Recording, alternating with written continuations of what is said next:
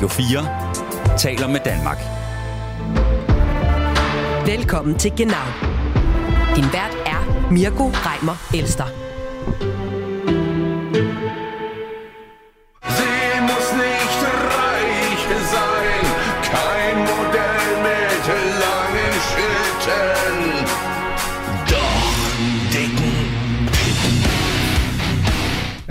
Ikke, jeg ved ikke helt, hvad man, øh, hvad man skal forvente af et band, der, der laver en sang om, øh, om store bryster. Øh, jeg kan godt høre, måske ikke tysk højkultur i, i, i den her uge i øh, Genau, men vi bliver selvfølgelig nødt til at tale om, at øh, Rammstein jo lige har gæstet øh, Odense i, i weekenden, to øh, udsolgte koncerter.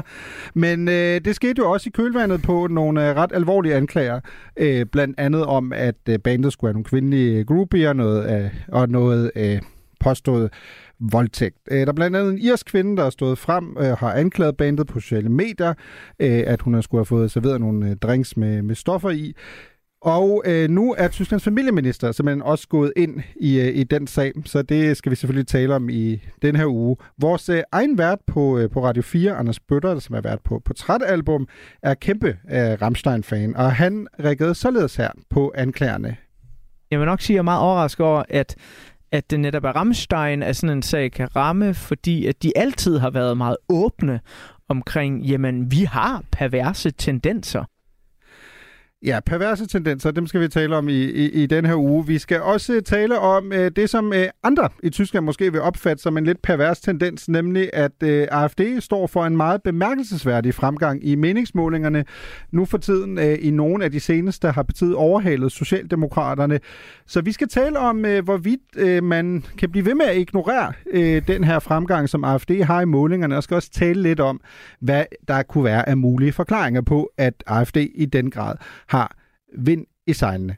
Og så skal vi selvfølgelig også tale om, at øh, en af vores øh, gode venner i programmet og gæster, Mathias Sonne fra Dagbladet Information, ham plejer vi jo at introducere sådan her.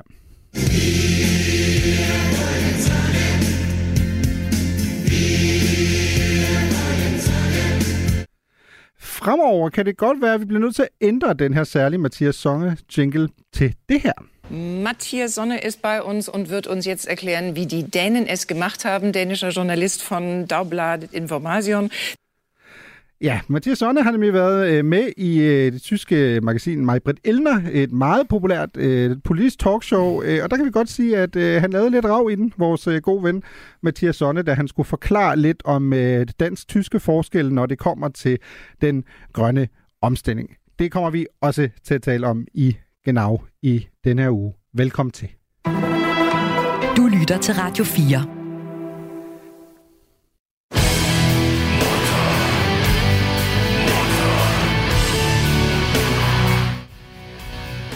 Ja, som øh, nævnt øh, indtog øh, Ramstein jo scenen i Odense her i weekenden. Ild og Røg øh, jo fået rigtig gode anmeldelser i, i de danske dagblade. Generelt stor begejstring for, for det, der er blevet kaldt The Greatest Show on Earth. Men øh, det her er jo ikke et øh, program, der, der skal anmelde koncerter. Vi bliver jo selvfølgelig nødt til at forholde os til det bagtæppe, der har været, nemlig anklagerne fra kvinder, der har fortalt, at de er blevet inviteret til en fest øh, med bandet. Øh, ikke specifikt i Danmark, men i nogle af de andre øh, steder, som øh, Ramstein har været for nylig. Og efterfølgende skulle de have fået serveret drinks med stoffer i. Kvinderne er åbenbart blevet inviteret til festerne via en såkaldt caster, altså øh, en person, der specifikt udvælger nogle af de her kvinder øh, til øh, koncerten, som også, hvor kvinderne også får en særlig plads for en scene. Det siger i hvert fald øh, nordirske Shelby Lynn, øh, som har fortalt øh, blandt andet på sociale medier, hvordan hun i den forbindelse er blevet forsøgt overtalt til at have sex med Ramstein forsanger til Lindemann. Øh, og da hun så sagde nej til det, så blev til Lindemann øh, til synligheden øh, ganske, ganske rasende. Øh, Lind fortæller også, at hun i løbet af festen øh, har følt sig konfus. Hun husker ikke særlig meget, og da hun kommer til sig selv øh, på sit hotel i, i Vilnius efterfølgende, så øh, kastede hun op og opdagede, at hun havde flere store blå mærker på sin øh, krop. Øh, billeder af de her mærker har hun siden lagt op på sociale medier. Øh, det er selvfølgelig en historie, der har fyldt ganske meget i Tyskland i, i den seneste uges tid. Øh, Ramstein har også selv reageret på, på anklagerne og udtalt øh, følgende i et statement på Twitter, hvor man siger, at øh, de her øh, anklager, der øh, kurserer på, på nettet, øh, dem kan vi udelukke. Øh, det, kommer, det er ikke noget, der er sket øh, i vores øh, miljø, Og vi er heller ikke bekendt med, at der skulle være nogen øh, efterforskninger i forbindelse med det her. Mathias Sonne, lad os, øh, lad os starte med dig. Du blev ikke overrasket, da du hørte om den her historie. Hvorfor ikke? Jamen, fordi Rammstein er øh, det band, som det er, og fordi det er, det er rock and roll og ud over stepperne øh, på, på den helt tunge og ekstremt tabubrydende måde også. Øh, og, og altså, øh, et eller andet sted, så passer det næsten for godt ind i billedet, øh, havde jeg nær sagt.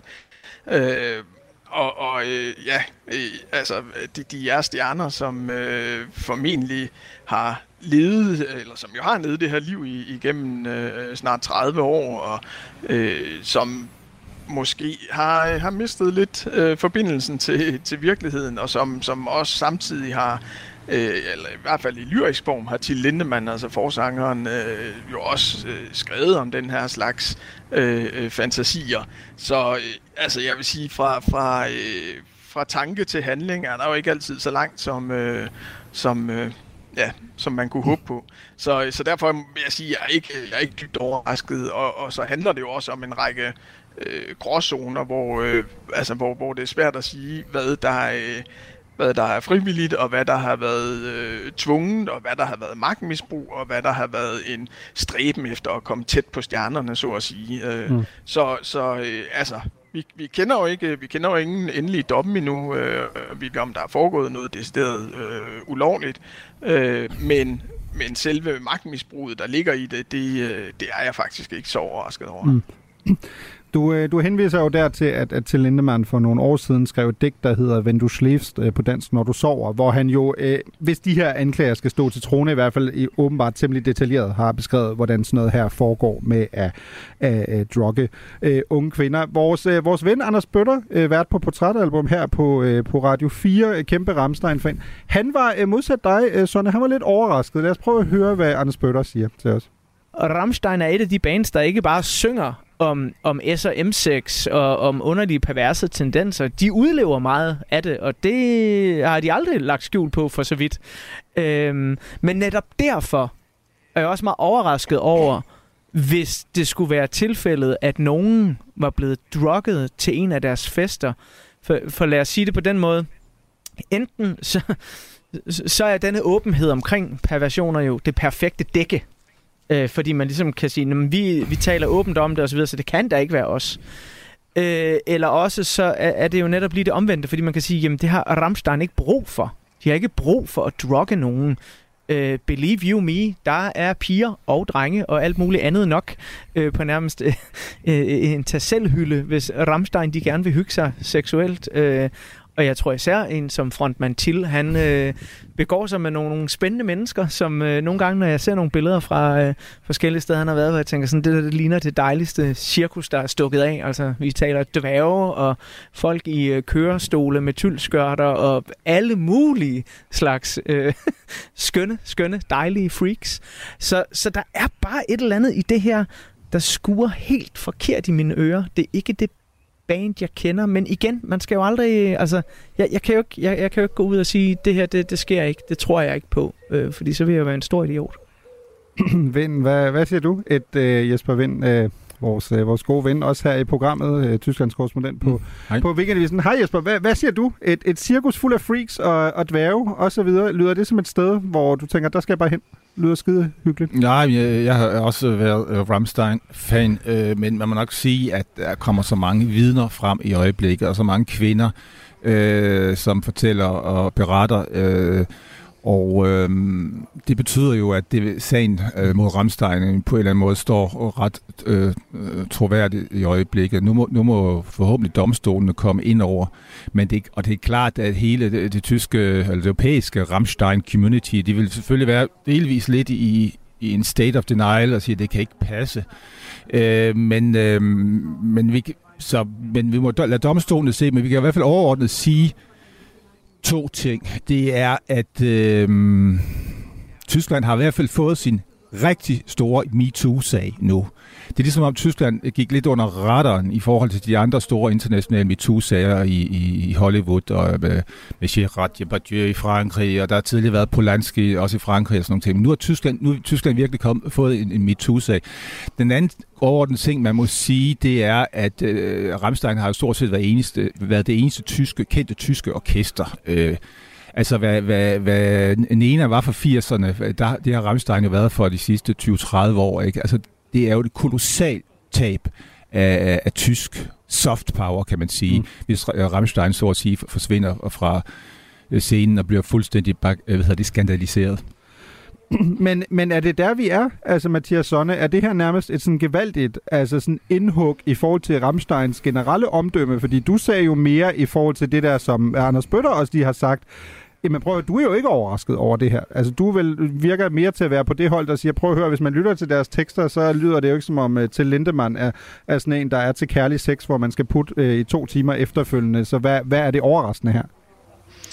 Jamen, altså det, det, det vil jeg sige, det vil jeg ikke sidde og dømme om i, i radioen øh, endnu fordi vi jo simpelthen ikke, øh, vi ikke ved, hvilken, øh, hvilken udvikling øh, den her sag vil tage. Men som Jesper Vind øh, helt rigtigt siger, så er der jo så mange vidner, der, øh, der peger i den retning. Og selvfølgelig, hvis, hvis bandet, så at sige, øh, øh, falder på det her, jamen så, så, er det, øh, så er det selvfølgelig en, altså så, så vil det jo vise sig at være en, et stort tab øh, for, for tysk øh, kultureksport. Men, men altså omvendt så vil jeg også sige, at øh, vi ser jo nu, at, at koncertrækkerne, de, øh, de, den, den bliver fortsat, altså deres europæiske turné her øh, fortsætter, så godt nok med øh, altså uden den her øh, forkædrede Row Zero, som de har kaldt det, altså uden de her øh, forudvalgte øh, groupies, øh, som, som øh, har skulle øh, betjene bandet i, øh, altså i, i, ja, i en eller anden udgrad, som vi heller ikke kender specifikt til endnu. Øh, men altså, det, det, det hele afhænger af, hvordan den her, øh, hvordan den her sag udvikler sig, og om de faktisk ender med at få, øh, få aflyst koncerter, og øh, om vi fortsætter ned af den her linje, som vi har set med deres, øh, med deres forlag, øh, eller med Til Lindemanns øh, forlag, hvor han har udgivet øh, en del af sin lyrik, altså som, som har øh, øh, sagt nej tak til et fremtidigt samarbejde. Og det, det, kan, jo også, det kan jo også ske øh, for, øh, for øh, andre af deres øh, altså samarbejdspartnere. Og så vil skandalen selvfølgelig rulle, og øh, i bagspejlet tror jeg, at der er også en del, der vil tænke, hmm, hvad, hvad, hvad var det for et ironisk spil, som vi, øh, vi, var, vi har været med i her, og har til dels også har været fans af. Mm. Nora Sina, vi har jo også dig med. Du, du er i Tyskland øh, for tiden. Hvad siger, hvad siger du til det her? Altså lyder det sådan helt, øh, som om vi er tilbage i 1800-tallet med sådan særlig sådan nærmest øh, første række, hvor man udvælger groupies systematisk, eller hvor, hvor står du i det her? Øh, jamen, hej for det første, og jamen, jeg tror, jeg står øh, pænt meget, og det bliver lidt kedeligt på den måde, men jeg står pænt meget samme sted som Mathias Jesper, at vi ved jo ikke øh, rigtigt, hvad der er sket endnu og sådan noget, men jeg synes, det som Jesper siger, er meget vigtigt og spændende, at det her jo potentielt, og det ved vi heller ikke noget om endnu, men kan sparke gang i nogle andres øh, potentielle, hvad skal man sige, lidt øh, upassende opførsel, eller mere eller mindre upassende opførsel i den tyske samfund, fordi det er ret vildt, synes jeg, hvor lidt MeToo-debatten har fyldt i Tyskland. Der har været snakket meget om på, ja, måske så især venstrefløjen og i sådan kvindebevægelsen, at de er herude, de mænd, de er herude, men der er ligesom ikke blevet væltet nogen på den der måde, som vi har set i andre lande endnu.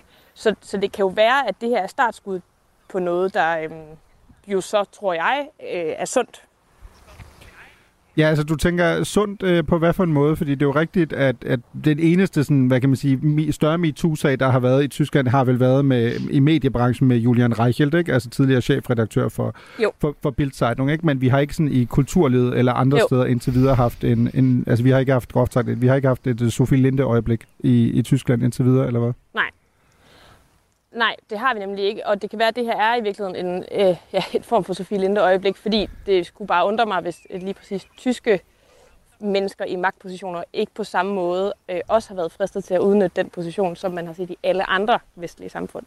Så, så lurer mig, om ikke det kan være, at det starter en form for et rul, måske, ikke? Mm. Hvad, hvad siger du, øh, Vinter? Er, har vi simpelthen, er den tyske pendant til Sofie Linde simpelthen blevet til Lindemann? Er det simpelthen der, vi er? Ja, øh, det, kan det, jo, det kan jo vise sig. Altså, jeg synes, der er ret mange vidner, fra, øh, som jeg sagde før, der, altså det, så det virker som om, at, at, at Ramstein står særligt, står ret dårligt, men vi ved jo ikke, altså, nu skal vi, domstolen eller mm. formentlig inde over og kigge det jo, altså, vi taler jo ikke om upassende opførsel her. Vi taler om direkte lovovertrædelser, grove overtrædelser for, øh, mod en, en masse øh, unge kvinder. Altså det her, det er direkte ind i, i, i fængsel, hvis, øh, hvis, øh, hvis det her holder vand. Og bare for at specificere, altså når du henviser til specifikke lovovertrædelser, så taler vi om den del, at, at der sandsynligt, ja, hvis, ja. hvis de der anklager holder sig, der taler både om voldtægt, og der er jo også tale om, at de er blevet og, drugged, og, og det interessante ved det her, nu mange af de tidligere sådan MeToo-sager, og også inden for kulturlivet sådan generelt, det har tit været med, med solostjerner. Du nævnte selv, øh, eller chefredaktør, eller mm en, en, top, altså Harvey Weinstein, han var også sådan mand på toppen. Her har vi talt om et band, øh, hvor meget, altså det, det, altså det, hvor meget har, har man vidst i, i kredsen omkring Ramstein? Hvad kommer der frem der? Altså, Tilo Lindemann kan jo ikke bare have været alene om det her, hvis, det, hvis han har øh, gjort de her ting her. Mm. Så øh, det kan blive en meget, meget større sag på den måde. Vi skal også lige, I har været lidt inde på det, men jeg vil også lige gerne tale om den del. Øh, der var en af jer, der omtalte det som et, et sådan, at Ramstein øh, både er måske Tysklands største, altså kulturimport. Øh, bandet har solgt mere end 20 millioner albums i den tid, det har eksisteret siden midten af, af 90'erne jo udsolgte shows øh, verden, på verdensplan, der jo er berømte. Altså, vi hørte det, det samme her i anmeldelserne. Men der er selvfølgelig også en større diskussion om, øh, som jeg synes var meget interessant, da vi talte med Anders Bøtter, min øh, kollega her på Radio 4, der sagde, at Ramstein også måske har haft en særlig evne til at rejse nogle diskussioner i det tyske samfund i forhold til nogle af de ting, man har taget op i sin, øh, i sin musik. Lad os lytte til, hvad Anders Bøtter siger. Jeg ser, at det er meget skidt for Ramsteins band, brand og image hvis det ligesom kommer ud, at der skulle være noget om den her sag. Og nu er der jo så også flere kvinder, der stiller sig i, i, i køen af dem, der ligesom mener, at der er sket noget til de her fester. Øh, og det er noget lort for Rammstein, fordi så snart du har et band, der er grænsesøgende, som det band altid er, det er de også i øh, deres tekster og i deres udtryk, især hjemme i Tyskland, hvor man jo hele tiden flytter med sådan en, altså jeg plejer at sige, at Rammstein er et spejl for den tyske folkesjæl, og Rammstein vil have, at folket skal se sig selv i spejlet. Og det inkluderer altså alt lige fra nazisme, holocaust, kannibalisme, kolonialisme osv. osv. osv. Og det vil Rammstein gerne have, at, at, at folk skal se i øjnene. Det skriver de sange om. Og der overskrider de jo tit rigtig mange tyskers grænser når de i musikvideoer stiller sig op som holocaust-offre i øh, fangetrøjer med jødestjerner på osv. osv. Ikke? Men øh, Rammstein er øh, meget andet end, ja, undskyld mig, pick patter. Det er en meget intelligent historiefortælling og et meget intelligent spejl, der står foran tysken her. Øhm, og de er så grænsesøgende, og når du er så grænsesøgende, hvis så noget her så sker, jamen så vil der jo være et meget stort kor af folk, der kan sige, hvad sagde vi? Er det, er det der, vi er, Mathias Sonne, i forhold til det, som Anders Bøtter pointerer her? Hvad, hvad sagde vi? At det, det ene er at en del af fascinationen ved Ramstein, måske også i Danmark hele tiden har været, at tekstuniverset er så vildt, men man ser det ligesom som en form for eskapisme. Altså man ser det som en form for, det er et tekstunivers, som er kunstnerisk frihed. Men hvis der lige pludselig kommer tvivl om, hvorvidt alle de her øh, måske lidt aparte temaer faktisk er en del af en ret gennemgående, måske del for eksempel af, af forsangerens, øh, her i det her tilfælde, seksuelle præferencer, så øh, er det spejl, som, øh, som Anders Bøtter kalder det her, som Ramstein viser den tyske befolkning, måske et spejl, der har fået en gevaldig risse i forhold til Ramsteins popularitet og også troværdighed. Ja, helt klart. Altså, det er jo fuldstændig åbenlyst, at, at troværdigheden i så fald vil, vil være totalt smadret. Øh, men altså, det er, jo, det er jo den interessante debat om øh, også, hvad, hvad er et, et lyrisk jeg, havde nær sagt. Altså, hvad, hvad må man overhovedet i kunsten, øh, i kunst og kunstfrihedens navn? Øh, og altså, hvad, hvad, hvad må man i, hvordan kan man som et øh, kunstnerisk jeg stille sig uden for sig selv og øh, lege med en virkelighed, som, øh, som er rent fantaseret. Øh, og, og altså, hvorvidt vil man som, som læser, eller som Ramstein lytter, eller øh, tilskuer til koncerterne, indgå i det her øh, ironiske spil med en kunstart, som er så grænseoverskridende. Øh, og det er klart, at hele den debat, den, den må, må alle vi, der har været fascineret af Ramstein igennem 30 år, jo øh, også øh, stille os selv. Altså, øh, hvorfor, hvorfor, har vi, øh, hvorfor har vi så leget med på den leg? Har det været rigtigt? Og, øh, og øh, skille de to ting ad, altså det, det, det kunstneriske frihedsudtryk til at gå hele vejen med alle de øh, perversioner, øh, som vi lige fik øh, øh beskrevet her, øh, og, og brøle med på dem, og øh, jo og skrine af dem, og øh, altså samtidig, øh, altså det, det er jo blevet sådan, noget, sådan noget øh, grillfestmusik, havde jeg nær sagt, og fyrværkerifest, hvor man har, øh, har, har, har øh, givet den øh, fuld gas, og øh, øh, brøllet om at fortære genitalier, og hvad ved jeg, altså alle mulige ting, som i øvrigt et udlandspublikum formentlig ofte ikke har jeg forstået, altså et ikke-tysk publikum har ikke forstået alle de her, øh, øh, ja, både perversioner og i øvrigt også de øh, ekstremt kloge øh, antydninger og spil på, jamen blandt andet på Goethe-tekster og på, mm. på, på alle mulige ting, altså hvor de også virkelig bruger symbolerne ekstremt øh, ja, intelligent, øh, eller bruger grænseoverskridningerne øh, ekstremt intelligent øh, i, deres, øh, i deres tekster. Men altså, der, der står der et, et stort kulturelt oprydningsarbejde foran os øh, i forhold til Rammstein som det suverænt mest populære tyske band, hvis de her øh, beskyldninger faktisk øh, bliver konkretiseret, og selvfølgelig især hvis det fører til, til bandets øh, fald, altså både kulturelt og, og juridisk. Jeg tænker, at det, altså jeg frygter selvfølgelig lidt nu, at, man, at nu kommer der også alle mulige, hvad kan man sige, øh, moralske, moraliserende ypperste præster ind og siger, at man inden for kunsten helst ikke skal skrive de her grænseoverskridende tekster, eller man må ikke være pervers, og man må ikke øh, gøre øh, alle de her ting, som Ramstein øh, gør eller har gjort. Øh, det, vi havde lidt det samme med Jørgen Lets digte og sådan nogle ting. Han var også øh, hurtig til at blive cancelled på et tidspunkt, hvor, hvor, hvor, hvor det kørte mm. fuldstændig over gevind i, i, i Danmark, og, og på politikens forside kaldte man ham for øh, liderbasse og sådan nogle ting. Øhm, Ramsteins øh, kunst er, er altså, er, har virkelig været afgørende for tysk øh, kultur, og, og den der epos om Tyskland altså, var, var virkelig et mesterværk. Øh, så man kan selvfølgelig frygte, at nu kommer der nogen, der vil lukke ned på det her. Øh, så øh, det vil ærge mig, mig meget, men øh, så, altså, jeg ser frem til, hvad, hvad domstolen øh, de må den her sag her. Det skal forhåbentlig ikke være en dom over deres kunst. Nej, øh, afslutningsvis her, øh, Nora Sina, hvad siger du? Altså, fordi som Jesper Vind siger, en, en ting er vel en diskussion om, hvorvidt øh, til Lindemann er en liderbasse, eller hvad han har af, af, af seksuelle øh, præferencer, øh, eller hvad man har af, af kunstneriske ting, men hvor går grænsen her? Altså, er det en diskussion om kunst, eller er det en meget lavpræst diskussion, som Vind var inde på lige før, som helt banalt handler om lovovertrædelser? Hvis der er lovovertrædelser, jamen så bum, så skal, så skal hammeren ligesom falde, eller hvor står du der? Jamen jeg tror, altså for det første, så er det jo ikke en diskussion om, at han er en liderbasse eller ej. Altså han står anklaget til voldtægt.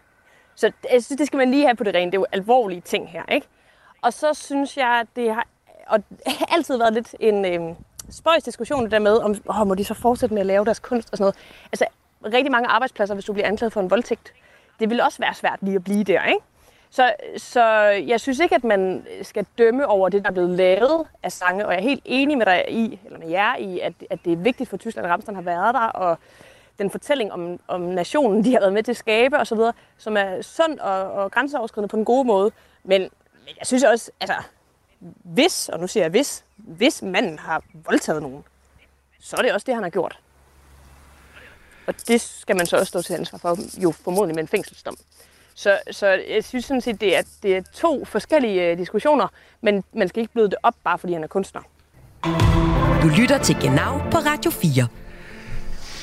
Ja, fordi mens øh, uh, Ramstein har været uh, i vælten, og der er minister, der er gået ind og har sagt, at der skal være alle mulige foranstaltninger, så har den store politiske historie i, i Tyskland jo i hvert fald i, øh, i hvert fald den seneste uges tid, men jo i lidt længere tid faktisk været, at måling efter måling viser, at Alternative for Deutschland, højrefløjspartiet, der tidligere på året kunne fejre uh, 10-års jubilæum, lavede vi også et program uh, om på her uh, på Genau, jo faktisk i den grad har vind i sejlene. Nogle af de seneste meningsmålinger viser, at øh, AFD er side om side med SPD, øh, og dermed står til at, at blive det næst ty- største tyske øh, parti. Igen hypotetisk, fordi vi er et sted, hvor der er jo langt til, til næste forbundsvalg.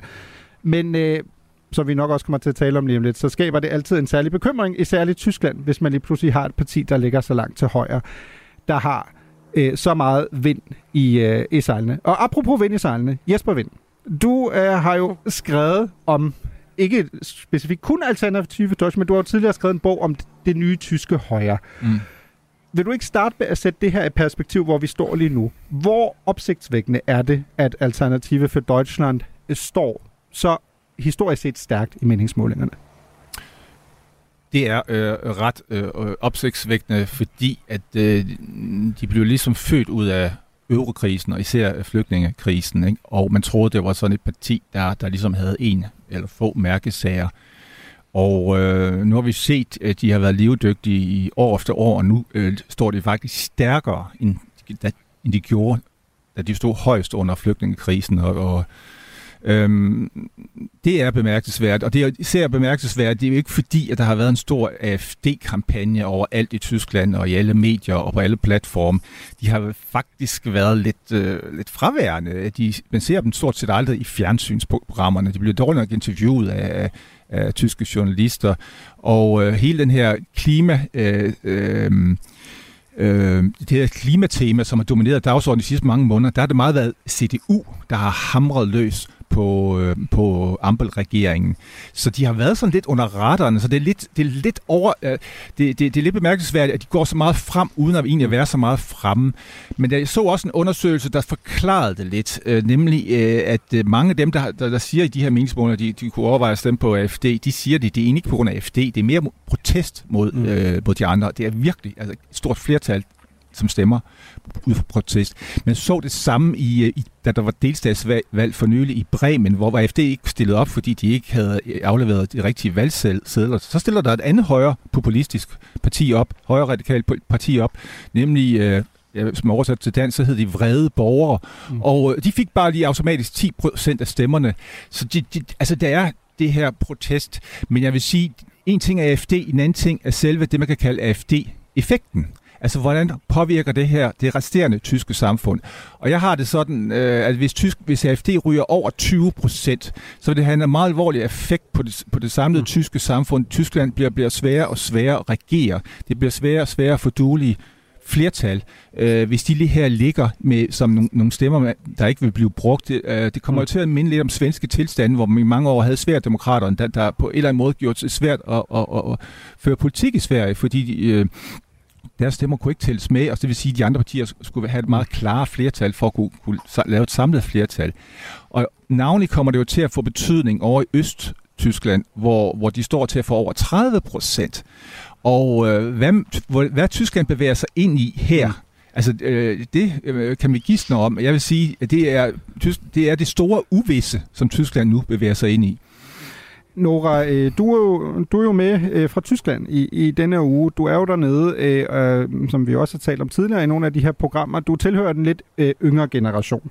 Så jeg tror, man kan jo godt være ja. så kæk at sige, at øh, da du gik i folkeskolen, øh, og når man havde om tysk historie, øh, så vil man typisk have haft hørt om den der tese med, at der som udgangspunkt ikke rigtig er noget sådan langtidsholdbart parti til højre for, for CDU-CSU, altså de mm. tyske kristendemokrater, fordi det er sådan en flanke, man, man normalt lukker, og på grund af tysk historie kan, skal, må man heller ikke have et parti. Vi er vel et sted nu, hvor du vel i snart næsten halvdelen af din levetid bare har levet lige præcis med, at AFD er en del, fast del af det tyske politiske partisystem. Ja, ja. Og øhm, der er jo en stor debat om lige nu i Tyskland, om den her mur, brandmursen, som de kalder den, mod højre. Altså, at der simpelthen ikke må være noget øh, til højre for TSU, øh, og at man heller ikke må samarbejde med dem, og at man ikke må tage deres ord i munden, og man ikke altså virkelig skal lægge afstand til dem. At den også er ved at smuldre en lille smule.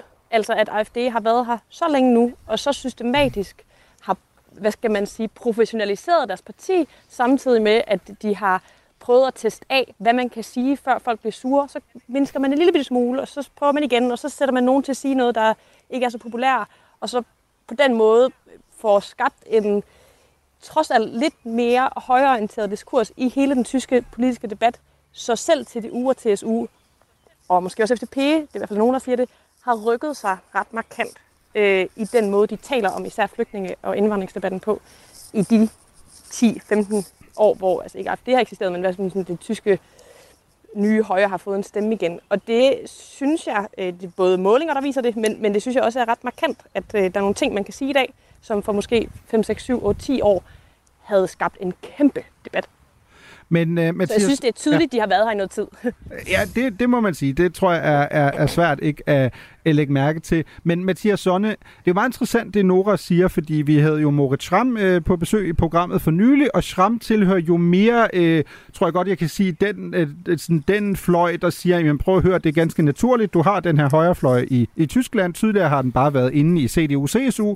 Nu er det ligesom groft sagt blevet sluppet fri, men den er fuldstændig uden for indflydelse, fordi tyske valg bliver vundet på midten øh, og tysk politik har bare generelt bevæget sig meget mod venstre. Og det er derfor, man Merkel kunne sidde i, i 528 år som, øh, som kansler.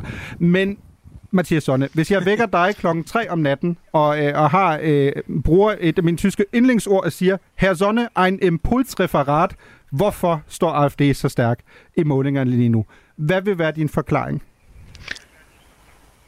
Jamen, det, det er øh, selvfølgelig migrationsspørgsmålet, som, som der bliver øh, henvist til her, øh, og så er det øh, så er det hele den, den grønne omstilling, som øh, og, og altså hele energiomstillingen, hele debatten om øh, hvordan man kan gøre noget ved især boligsektoren i Tyskland, som har været med til at skabe en, en, øh, hvad kan man sige, en stor usikkerhed i forhold til folks øh, privatøkonomi. Altså plus, pludselig er, er omstillingen kommet meget tæt på, øh, på den enkelte tysker så er der sådan et generelt ubehag selvfølgelig ved, ved hele situationen i Europa, ved, ved oprustning, ved konfrontationen med Rusland, øh, og så, øh, så vil jeg også øh, pege på øh, altså pege på sådan et, et, øh, et fænomen, hvor hvad kan man sige, hvor, hvor, hvor FD også øh, bare generelt formår at øh, skabe en politik, som handler øh, ikke om at skabe, skabe progressive løsninger, men hvor de har haft succes med at dreje den politiske diskurs til at være en, jeg havde nær sagt, en offerdiskurs, altså hvor det handler utrolig meget om, hvad, hvad, hvad betyder hele den her geopolitiske og økonomiske og selvfølgelig klimamæssige usikkerhed, som vi står foran, øh, hvad betyder den for mig som borger, og hvordan griber den ideologisk også ind i mine frihedsrettigheder øh, som borger? Og der kan man jo også se, at den tyske regering jo virkelig øh, altså vakler i sin, øh, i sin vej fremad. Øh, den virker jo ikke sammentømret, og vi ser jo ikke en Scholz, der går ud og, og slår i bordet og viser ledelse, som han jo ellers påstod, at det var det, når man bestiller ledelse med mig, så får man den, var et af hans slogans. Øh, og det, det har vi lige præcis det har vi ikke set øh, i de sidste måneder, og det er selvfølgelig godt for et parti, som, øh, som har den her øh, offer- og usikkerheds øh, diskurs og har stor succes med at, øh, at implementere den i, øh, i den offentlige debat i Tyskland. Og så får de jo øvrigt også hjælp på den front fra, fra de liberale i regeringen, altså fra, fra FDP, som, øh, som jo nærmest har været en, ja, et lille lille stykke øh, opposition i regeringen i, i mange hensener i de sidste måneder, og har været med til at skabe det her meget usikre billede af, hvor, hvor Ampel-regeringen øh, vil hen. Øh, uden at FDP jo i øvrigt har profiteret på det. Det ser nærmere ud til, at, at øh, det er FD, der, øh, ja, der har suget den her øh, usikkerhed og konverteret den til protestvælgere. Lad os lige, øhm, I talte jo om det lige før, altså det her med, øh, Nora, du nævnte brandmuren, den øh, så omdiskuterede brandmur i, i tysk politik. Man må ikke samarbejde med dem. Øh, AFD er sådan en form for smuttelkinder. De skal helst være over i et hjørne, hvor man skal ignorere dem politisk, fordi de står for noget. Men øh, man ligesom øh, vil, øh, en form for, at vi vender tilbage til lige om lidt. I kommer til at have det, men øh, det yndlingsudtryk, man bruger i dansk politik, om man er stueren eller ej, øh, den, den skal vi forbi lige om lidt. Men pointen er jo, at dem, der altid ligesom bliver mest berørt af diskussionen om samarbejde, samarbejde eller ej, det er jo kristendemokraterne. Det er dem, der trods alt står, står tættest på dem. Og øh, Friedrich Merz, øh, CDU's øh, nuværende formand, er selvfølgelig også blevet konfronteret med lige præcis det her. Jamen spørgsmål, øh, kan I sådan kategorisk sige, at den der brandmur, den er øh, simpelthen den er totalt tæt. Lad os øh, høre, øh, hvad Friedrich Merz sagde for nylig, da han endnu en gang blev spurgt i forhold til, om man kunne lukke den flanke. Solange ich Parteivorsitzender der CDU bin, wird es keinerlei Zusammenarbeit mit dieser Partei geben. Und es gibt niemanden, der mich übertrifft in der klaren Ablehnung und Abgrenzung zu dieser Partei. Diese Partei ist ausländerfeindlich, diese Partei ist antisemitisch. Wir haben mit diesen Leuten nichts zu tun und hier wird es keine Zusammenarbeit geben, unter der Hand, über der Hand, auf dem Tisch, unter dem Tisch, mit mir und uns nicht. Øh, Nora, jeg har sjældent hørt noget så kategorisk under bordet, ved siden af bordet, over, nedenunder. Øh, det, det er totalt ligegyldigt. Der er ingen, der nogensinde øh, kommer til at samarbejde i CDU med øh, AFD, lige meget hvor det er. Om det så er på Jallerup Marked, ja. eller i, i en delstatsregering, eller på formundsniveau. Så længe Friedrich Merz er formand øh, for øh, CDU. Det er, øh, det er det, der er stueren, bliver I aldrig øh, bare på, på tysk? Ja, altså han bliver jo nødt til at sige det. Altså, han, det, det kan man, man kan ikke sige andet i Tyskland, og det synes jeg, bør man heller ikke. Men, men jeg tror så faktisk, at der er nogle steder på kommunalt niveau, øh, er der jo, øh, altså kommunalt niveau, det er jo ikke ligesom i Danmark kommunerne, det er jo endnu mindre enheder, men er der jo faktisk øh, startende samarbejder mellem, eller i hvert fald tager hinandens flertal, eller bruger hinanden i flertal osv. Så, så øh, jeg ved for det første ikke helt om, om om det passer, hvad han siger. Altså sikkert holdningsmæssigt, men om det sådan rent faktuelt passer, hvad han siger. Mm. Og så tror jeg også, der, der er Timo Kropala, som er formand for øh, AFD, han har lige været ude og sige, øh, hvilket i en tysk kontekst jo er helt gak, at øh, første og 2. verdenskrig var tyske nederlag. Og at han synes, at tyskerne ikke skal lade, lade sig så meget styre af skyldfølelser. Og øh, det, det er i en tysk kontekst jo ret vilde udsagn. Og øh, der var der i hvert fald nogen ude at sige, at det tog rigtig, rigtig, rigtig lang tid, før Mertz var ude at sige, hov, det, sådan nogle der udsagn synes vi jo ikke er så gode. Så det er ikke, fordi jeg prøver at anklage til DU eller TSU for at rykke der over af, eller mm. begynde mm. at embrace dem, eller uh, med vilje at smadre brandmuren. Men mm, ja, Ja, Evin, jeg, jeg skal lige have dig med her, fordi at især når du har skrevet en bog om det, det nye tyske højre, men jeg bemærkede noget, jeg læste en kommentar i Die Welt af Jack Schuster, som er en, en af deres chefkommentatorer, og han siger i bund og grund, prøv at høre, det er jo gået skide godt det der, når man bare prøver at udskamme den yderste højrefløj, øh, fordi det øh, er jo en opskrift på, at det skulle gå så godt. Han er selvfølgelig han ironiserer, og så henviser han specifikt til, prøv at høre, der er jo eksempler på, hvor når man faktisk overtager nogle af højrefløjens positioner, øh, så kan man jo faktisk lukke dem ned. Og han nævner specifikt Mette Frederiksen øh, som, som et eksempel herhjemme. Og vi kan diskutere Frederiksen, men vi kan også starte med den klassiske diskussion, som er, hvor godt gik det lige i sin tid at sige, at DF aldrig var stueren. Øh, var det ligesom med til, at folk følte sig så udskammet? Den almindelige dansker, de sagde, oh, oh, oh, hvis eliten siger til os, det må vi ikke, så må vi hellere lade være. Er det en, en færre sammenligning? Altså smide ja, i altså, med DF? Øh, altså, øh, jeg tror, at det her store uvisse, som Tyskland kommer til at bevæge sig ind i, det er, at nu skal man til at tænke lidt nyt. Øh, siden AFD blev op, øh, startet op, der, altså, øh, øh altså, det var virkelig forfærdeligt at følge med i øjeblikket. Alle, alle peger øh, på hinanden. Der er et blame game i gang. Hvorfor er AFD blevet så store? Man kan sige, øh, den tyske politiske kultur, det de har opfundet er recepter imod AFD, imod AFD skulle blive øh, store. Og der har været forskellige recepter, og vi skulle bare gøre sådan og sådan og sådan. How to handle the right populist. Øh, alle de her tyske koncepter, man har prøvet indtil nu, øh, de, de har måske været gode og fine og sympatiske, men vi kan konstatere, de er slået fejl. Og derfor bliver man nødt til at tænke lidt nyt. Og øh, indtil videre har det jo været ikke rent at pege på øh, øh, Mette Frederiksen i, i Danmark. Øh, men øh, men øh, og, og øh, Mette Frederiksen er ofte blevet demoniseret i tysk presse, som, som om at hun virkelig har, har været en, en, øh, en, en højre populist i socialdemokratiske mm. gevanter og sådan nogle ting der. Øh, nu må vi se. Øh, øh, tyskerne jo, bliver jo nødt til at se på, hvordan de kan få, få, få dæmmet det her højre spøgelse ned og, og hal, halvere det. Men jeg vil bare sige, at hensyn til Mertz, som der virkelig peges på i øjeblikket, han har jo sørget for fremgang til CDU. De her vælgere, der i øjeblikket strømmer over til øh, AFD, de kommer ikke fra, fra, fra, fra det konservative. De kommer i højere grad fra, øh, fra det ikke-vælgere og i højere grad fra Ampel. Så det, det, det, det er svært at se logikken i, at det er Mats, der har problemet. Mm. Det er hele det tyske samfund, der har det her problem her. Og der tror jeg, det var godt for den tyske politiske kultur, at man begyndte at orientere sig lidt mere internationalt. Hvordan har man, har man håndteret højrepopulisme i Holland? Øh, hvordan har man gjort det i Norge? Hvordan man gjorde det i Danmark? Og, øh, øh, og den og det er det, jeg tror er nødvendigt for, for Tyskland at begynde at gøre nu. Og der, øh, og, øh, og der, øh, men det er jo ikke kun... Øh, altså, der er også en socialdemokrat, som han hedder Nils Heisterhagen, han er fra Hannover. Han, han har også peget på, at man skulle inspirere sig, øh, sig inspirere fra, fra, fra øh, af Danmark. Øh, Sigmar Gabriel sagde det for fem år siden. Det, det blev han tæsket for. Øh, jeg er ikke sikker på, at han vil få de samme tæsk i dag. Du lytter til Genau på Radio 4.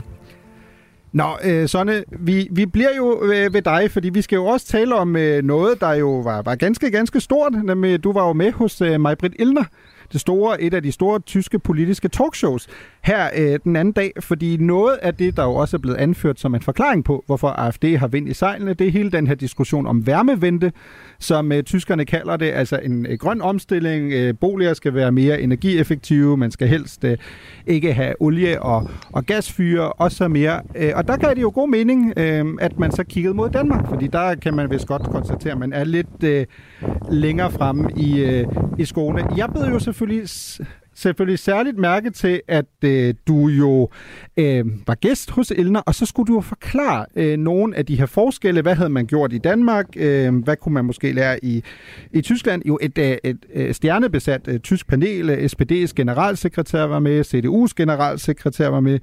Øh, vi havde også øh, den grønne øh vicepræsident øh, med af, af forbundsdagen, øh, også øh, øh, den, hvad kan man sige, han er vel den tyske pendant til DI herhjemme, ikke? BDI-præsidenten Sigfrid Rusvorm, han var også med. Og så øh, blev du jo spurgt, og du skulle lige forklare lidt, hvordan man så på det her med øh, energivente og varmevente sådan med udlandske øjne. Og lad os lige øh, høre en længere bid af, hvad du sagde til, til Ilner og, og, og gæster, fordi øh, det var jo ganske, ganske bemærkelsesværdigt, synes jeg.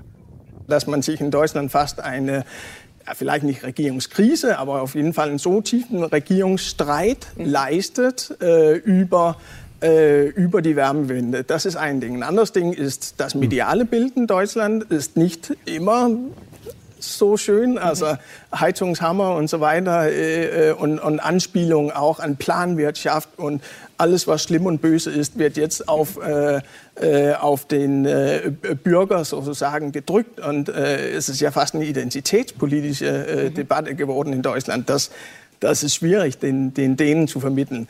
Dann gibt es die technische Seite. Also wenn man die, äh, wenn man die Experten in Dänemark fragen, dann sagen sie, wow, Deutschland steht tatsächlich erstmal äh, äh, also vor dieser Wärmewende und das ist der leichte Anfang. Das sind sozusagen die niedrig hängende Früchte äh, in der gesamten Energiewende. Ja, sådan, øh, hvad, øh, hvordan blev det modtaget? Du kommer jo ind, og du bliver i bund og grund jo bedt om at fortælle hele den her, sådan, hvordan ser danskere på fjernvarme? Hvad, hvad kan tysker lære? Øh, der kommer jo en lille sonne-opsang, øh, synes jeg, her til, til vores øh, tyske venner, om at øh, med, med danske øjne virker det hele måske lidt bizart. Ja, altså det var, det var den rolle, jeg i øvrigt også blev bedt om at, øh, at spille i det her program, og det ville jeg selvfølgelig gerne, øh, fordi jeg virk, vidderligt synes, at debatten øh, her i Tyskland er, er kørt temmelig meget af sporet, øh, og øh, er, er blevet sådan en, øh, ja, lidt en jammerdebat om, åh oh, nej, alle de ting, vi ikke kan. Og der må man jo sige, at, øh, at Danmark øh, godt nok med andre forudsætninger, og også øh, til dels med langt bedre forudsætninger, øh, jo faktisk har vist, at det kan lade sig gøre. Og vi, vi har jo i Danmark for, for 10 år siden, har vi haft de her udfasningsdebatter om, hvordan kommer vi af med, med oliefyr og, øh, og øh, øh, til dels også øh, øh gasfyr nu. Øh, og, og altså, der, der er det selvfølgelig svært at sammenligne, fordi vi i Danmark har øh, øh, to tredjedele øh, af, af husstandene, som er koblet på fjernvarmenettet, hvorimod i Tyskland, der har vi stadigvæk 50% på gas og 25% på, på, øh, på olie, fordi man simpelthen historisk har valgt at gå en anden, og har det vist sig nu helt fatal vej. Øh, Øh, så, så det er svært at sammenligne, men, men den politiske strid, som er der nu, og i øvrigt også den debat, som var der ved mig, Britt og som var ekstremt teknisk, øh, den, øh, og, og som giver et billede af en totalt splittet tysk regering, altså den, den er usund for, øh, for den politiske øh, kultur her i Tyskland, er jeg overbevist om, og det var selvfølgelig også derfor, jeg valgte at gå ind og, og losse lidt hårdt til bolden og komme med en, en mere sådan fundamental kritik af, øh, hvordan den her omstillingsdebat øh, den forløber i Tyskland. Hvad, øh, vind, altså, Sonne taler jo her lige præcis om, at tysker åbenbart er enormt altså, tekniske på det her, ikke? At dyk, dyk, dyk, dyk, dyk. Men hvad, hvad er sådan den altså, kon- konkrete udfordring her? Er det, at debatten i Tyskland er for teknisk, i stedet for, at den bliver konkret? Hvad, hvad skal man gøre? Hvor meget skal man udskifte? Eller er det måske også faktisk ret svært at sammenligne de to lande, fordi, som, som Sonne jo også blandt andet sagde hos mig på Ilner, Tyskland er jo relativt langt bagud i forhold til den danske udvikling, og måske er det mere det, der er bekymrende, at selv starten er så svær overhovedet at få skudt i gang. Det var flere spørgsmål på en gang. Øh, men, du må øh, vælge et af dem. Øh, jamen, jeg vil sige, at øh, jeg for det første er helt enig med, med Mathias. Øh, udfordringen fra Tyskland er selvfølgelig, at de, de, de er håbløst bagefter, øh, og øh, Merkel-regeringen har, har, har, har ikke gjort så meget, som det skulle. Og Øhm, problemet er, at øh, der, den her varme der kommer sammen med øh, andre kriser. Øh, vi, vi har lige talt om flygtningekriser, der har været krig i Ukraine og sådan nogle ting. Øh, problemet er, at øh, alle målinger siger, at tysk, den tyske befolkning som helhed er forandringstrætte. Og derfor er det rigtig uheldigt, at man laver, man skal have den her grønne, omstilling i en helvedes fart øh, i sådan en periode, hvor du har et forandringstræt Tyskland. Det ændrer så ikke ved, at det er nødvendigt, fordi, som jeg sagde før, og Mathias har sagt mange gange, Tyskland er langt og håbløst bagefter. Øh, så, så på den måde er de øh, temmelig meget fucked up. Og man kan jo så se, at det, at det gør jo ikke bedre, at de har de her form for, at de her diskurser, de her debatter, hvor de sidder og diskuterer teknik inde i et tv-studium. Og derfor var det jo også, hvad hedder det, øh, øh, dejligt, at der kunne komme her en dansk journalist ind og, og, og prøve at, at, at tale rent og, og prøve at løfte debatten lidt øh, og få lidt perspektiv ind. Øh, men øh, ja, viel øh, glück, siger jeg bare til tyskerne. Nora, du, øh, du er jo i, i Tyskland lige for tiden. Øh, har, har du taget en varmepumpe med? Ja. Fordi du skal sådan tilbage Øh, og du føler sådan nærmest, at det er sådan øh, præhistoriske tilstande, du har været ind i? Oh. Jamen, der er jo heldigvis meget varmt lige nu i de her uger, så vi har ikke rigtig haft brug for at tænde for så meget varme. Men, men jeg vil sige, at der er faktisk en af mine tyske veninder, øh, som er på alder med mig, og hvad kan man sige, bevæger sig i lidt mere, øh, hun går på universitetet i Berlin, sådan ungt øh, venstreorienteret miljø, og hun sagde simpelthen, apropos forandringstræthed, vi overgår ikke mere, men nu hvor I har magten, så får dog fingeren ud. Og det synes jeg bare meget rigtig præcis beskriver, at selv dem, der på en eller anden måde politisk også synes, man er bagud, og, og er enige i, at der skal komme en grøn omstilling, hun var bare rigtig irriteret over både sådan det tekniske og snik snakker frem og tilbage og sådan noget, men at det ikke bare var sådan en, prøv at høre, det her vi nødt til at gøre, nu klapper I kaj, og så gør vi det. Altså, der ligesom bare, det, det, hun synes, det var så sløvt og, og frem og tilbage, og så, uh, så kunne man det ikke på den måde, og så skulle man give penge på den måde, men det var ikke teknisk. Altså, så jeg synes, der er ligesom, der, der er forandringstræthed, fordi man har været overvældet af alle de jo faktisk også rigtig store forandringer, der har været i løbet af det sidste år. Det er jo reelt nok. Samtidig med, at man så ikke synes, at de beslutninger, der skal tages, bliver taget. Og det er apropos øh, usundt for den tyske politiske sådan, kultur. Uh, ja, det er toxic lige nu. Hvad, er, er du enig i, i det, Mathias Sonne? Fordi du har jo også fortalt os, at øh, noget af det, der også jo var en effekt af din optræden hos mig, Britt Ilner, var, den gik jo heller ikke helt ubemærket hen på, på de sociale medier. Øh, hvad var det? Er det sådan generelt der grose dane? Var det dig, der ligesom kom og, med klar tale, eller var der også folk, der blev sure over, at øh, nu kom du der og skulle forklare tyskerne, hvordan de skulle passe deres egen energibutik? ja, altså nu var det jo lidt tilfældigt, at jeg havnede der, og Øh, altså, og, lige havde de der par minutter, hvor, hvor jeg altså, sagde nogle, synes jeg, ret åbenlyse og ikke specielt dybsindige ting.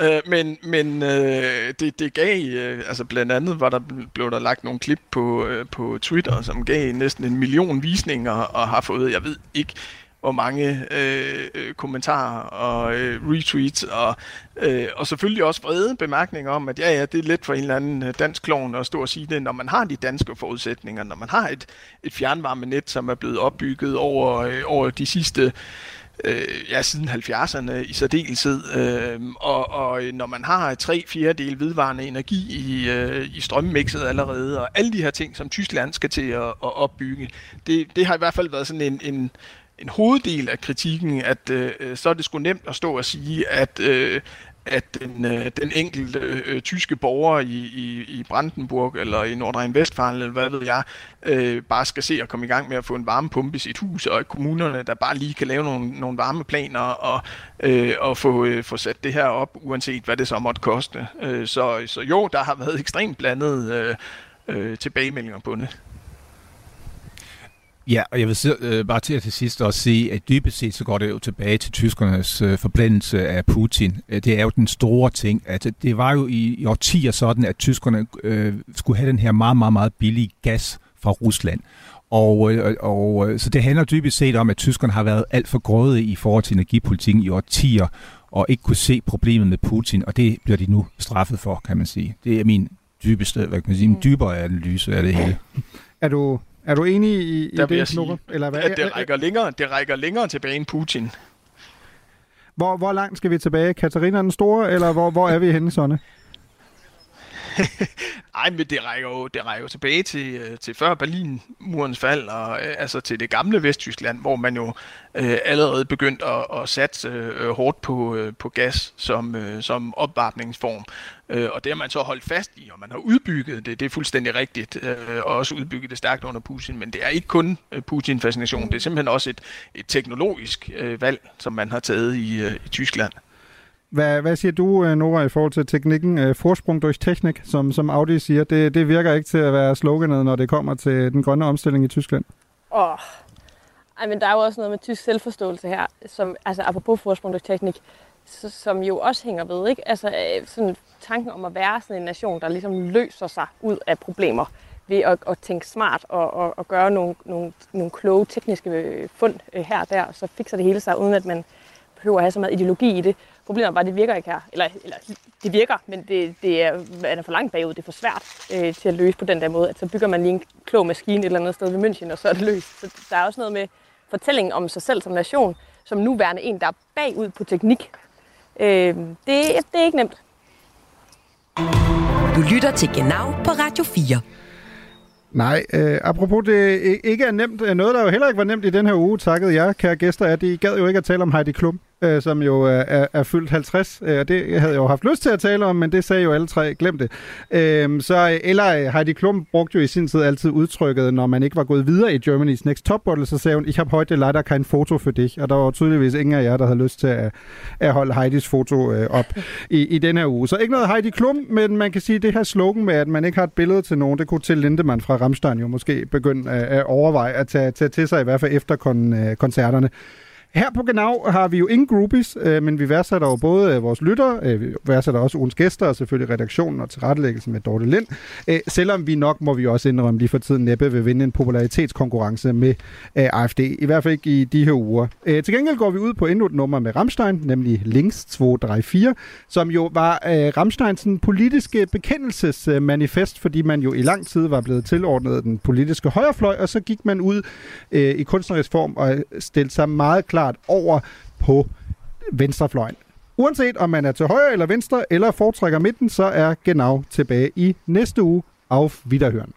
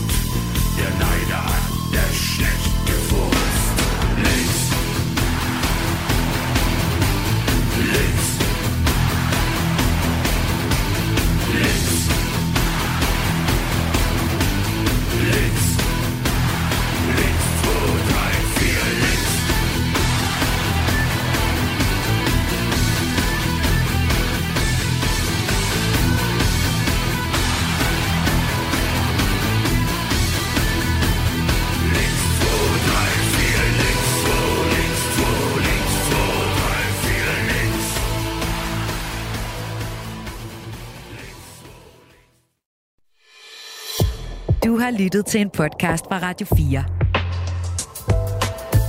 Find flere episoder i vores app, eller der, hvor du lytter til podcast. Radio 4 taler med Danmark.